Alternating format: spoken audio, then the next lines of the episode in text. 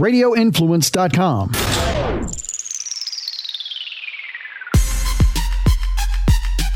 You are in the trenches with former Buccaneers offensive lineman Ian Beckles on Radio Influence.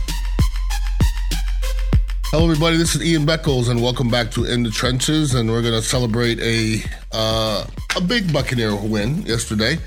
Uh, might not seem big to, to everybody, but for a franchise that's trying to head in a certain direction, beating the Jacksonville Jaguars uh, in their home when they're struggling isn't is necessary. And I saw it coming. I really did. From this Buccaneer team is is as frustrated as they've made us throughout this whole year. If you when you look back and you see the progress of this football team, th- they're on schedule. I mean, they're they're on schedule. We have a, a new defensive system, completely new. Three four four three. They're, they're they're foreign. They're not the same. It's not the same animal. Okay, you have a new defensive coordinator here. You have a new offensive coordinator. You have a new head coach. We have a new way. We got some new football players. We got some new leadership. You can't build Rome in one day, everybody. It's going to take a little while for things to set in and for the players to realize what the coaches want from them. It's, it takes a while, trust me. For instance, when I uh, when I was playing throughout the years, one year we were lead stepping and being aggressive. The next year we're drop stepping and being a little more passive it takes a while for things to become second nature. And things are starting to become second nature to the Buccaneer football team here uh, in the last few weeks. Um, you know, like I said, we always spend all the time on Jameis and Jameis and Jameis and Jameis and, and, and, and justifiably so. Um, you win football games in the trenches, and we are playing all right in the trenches offensively eh, it was a little bit too much pressure for me yesterday. Now, Jacksonville Jaguars are no slouch now, especially defensively. Calais Campbell's still one of the better players in the NFL. They have some good football players. They have Josh Allen, who has nine sacks. He had one yesterday, I believe. And they have some good football players. They're, they're hurting on offense. I mean, they're hurting on offense. Quarterback wise, you know, you get rid of Bortles and you bring in the Super Bowl champion Nick Foles, who gets hurt, and then you get – Minshew mania, and that goes on for about three, four weeks, and now they got nothing. Okay. All I know is for Jameis haters, and there's a lot of Jameis haters out there, um, Jameis substantially better than both those quarterbacks we saw yesterday. I mean, Foles, they sat his ass on the bench at halftime and brought in Minshew, and Minshew didn't fare any better. When Jameis is off, okay, he never looks like that. He doesn't look like that. Like when Jameis is off, his problem is he's throwing it to the other team. In the midst of throwing some really good balls to his own team. Um, yesterday, you know, Jameis, you know, they had that one fumble. Um, that was Jameis's fault, of course. But you have to understand that Jameis is also evading a bunch of other sacks the same way. So you get the good with the bad. All right. Jameis, you know, without Jameis, there would have been four, maybe four more sacks yesterday. Jameis did a good job of throwing the ball with his wrong hand and uh, dumping the ball off to Mike Evans for a first down early in, in the game when he's getting brought down. Um, so the quarterback position gets all the love. You can't win without it, but you have to have good things around it. And the Bucks are starting to do some good things around Jameis Winston. Um, Chris Godwin, I'm not quite sure his complete uh, contract situation, but sure would be nice to lock that cat, cat up for five years because uh, I think he's going to become the face of this football team because his attitude, his mentality, the way he plays. I mean, he's in beast mode all the time. He's a special football player. All right. Um, Mike Evans is up and down. All right. Still special football, but he can still win a football game for you. Um, but the, the Bucs are starting to they're starting to get more names pop up as legitimate football players. At the beginning of the season, you say who's a legitimate football player. You couldn't say Devin White. In the first few games, Devin White, uh, when he not when he was hurt, but when he first got in there, he looked lost because that's what happens. You're a young football player. The, the game speeds up and you, you get lost. There's a lot of things coming at you. He's getting it. He's starting to get it. He's going to be a special player if he isn't already. Still early, but he's starting to do special things now. I'm starting to see little Derrick Brooks in him. They're different football players, but I'm starting to see some of the recognition happening. And he's always going to be compared to Josh Allen, who played against him yesterday. And Josh Allen has nine sacks, having a nice year. I'll keep Devin White myself. I like Devin White. I think him and Lavonte David um, together are as good as any linebacking crew in the NFL. And you're starting to hear that now. You're starting to hear Godwin and Evans being the best tandem. You're going to hear, uh, you know, White and David being the best tandem. You're going to start hearing uh, Vita and Suh. You're going to start hearing those kind of things. And we weren't hearing it earlier in the year. JPP is getting his legs back because he wasn't playing, he was playing okay, but you can, he's catching himself. It takes a while to get yourself back in football shape, especially when you didn't go through training camp. But he's starting to get his legs back. So they're peaking a little late. Okay. You know, JPP came out a couple weeks ago and says we're going to run the table. And I don't know if that's going to be the case because they do have to run into uh, Houston, which is a son of a bitch. Um, they could beat the Colts. You know, they could beat the other teams that are on their schedule. Houston's going to be a little bit tough, but they're peaking a little bit late. But when I'm saying late, I'm saying I think they're on schedule. You can't expect. We were five and 11 two years in a row, people, and we we we clean house, and now it's it's we're starting to reap the benefits from a lot of these things. You know, we held you know, a Jacksonville team who's not a great football team, but, but this is the NFL, everybody. We held them to 14 first downs and two rushing first downs, and they got Leonard Fournette. That's pretty damn good, people. Now, that's something to hang your hat on.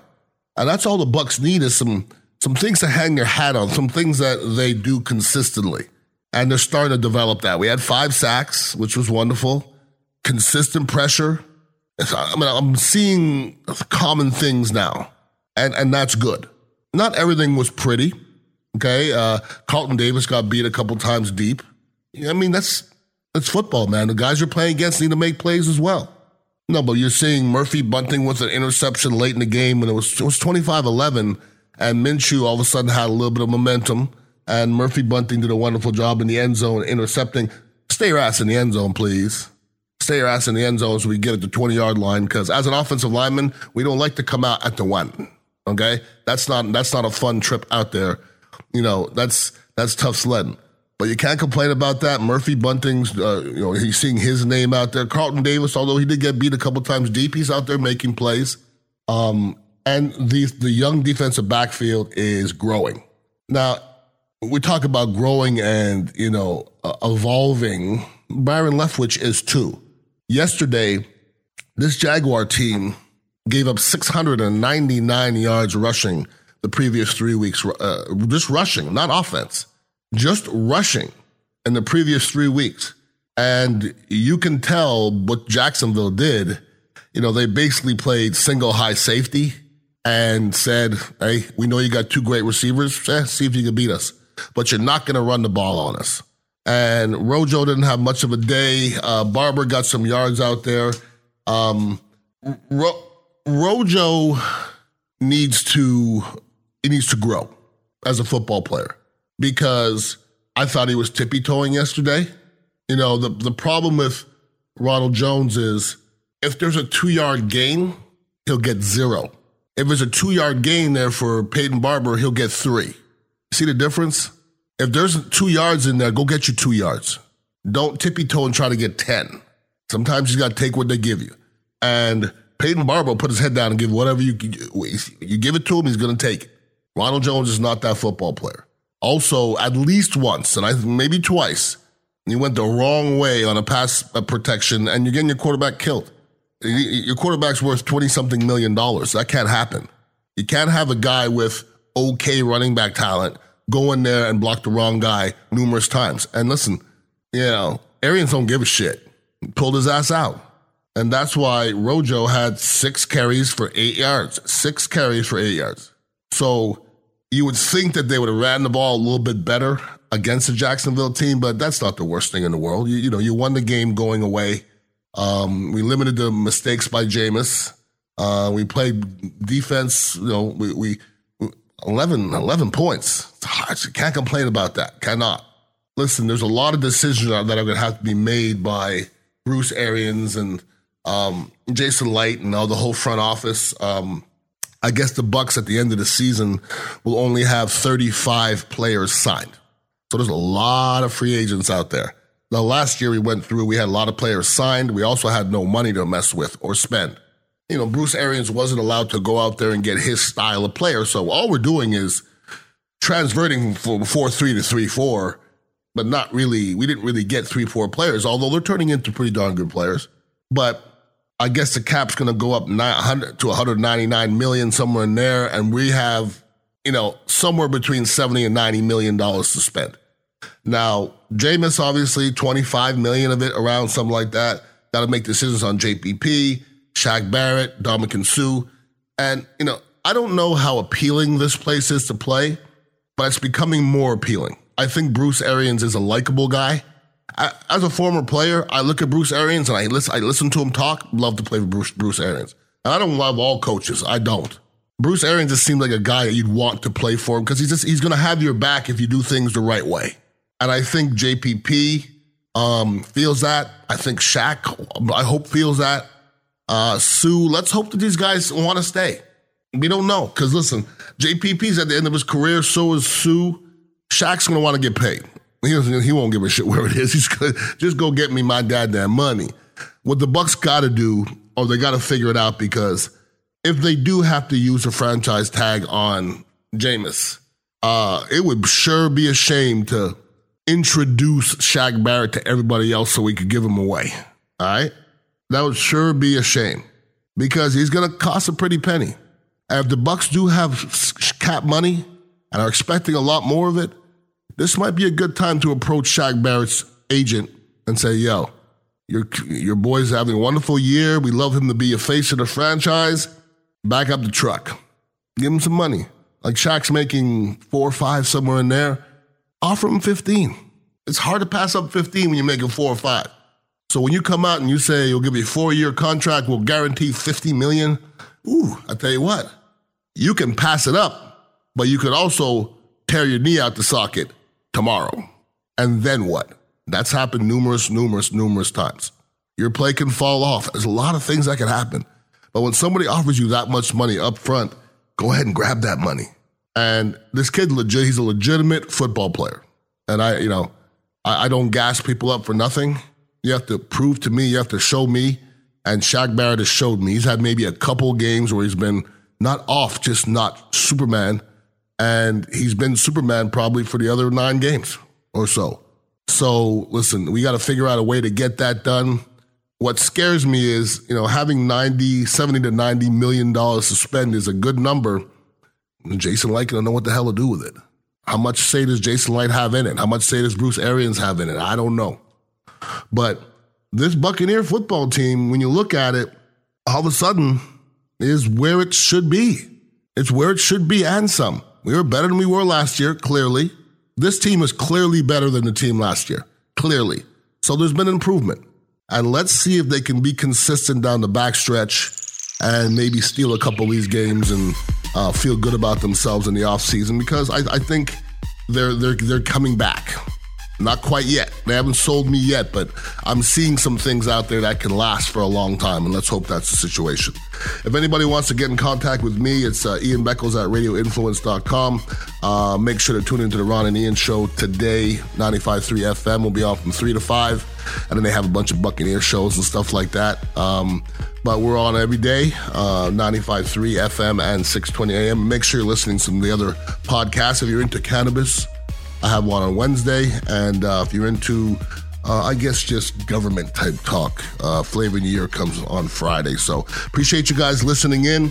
Um, it's nice when the Buccaneers win, and it'd be nice if they kind of put a couple of these wins together towards the back of the year. So we got at least feel good about ourselves in the offseason and then go into next year uh, with a little bit of a pizzazz to us. But enjoy the win while you can. Uh, hopefully, they get a chance to get it done again next week. And I will be back on Monday. Everybody have a wonderful week and please be safe. Peace out. You have been in the trenches with Ian Beckles on Radio Influence.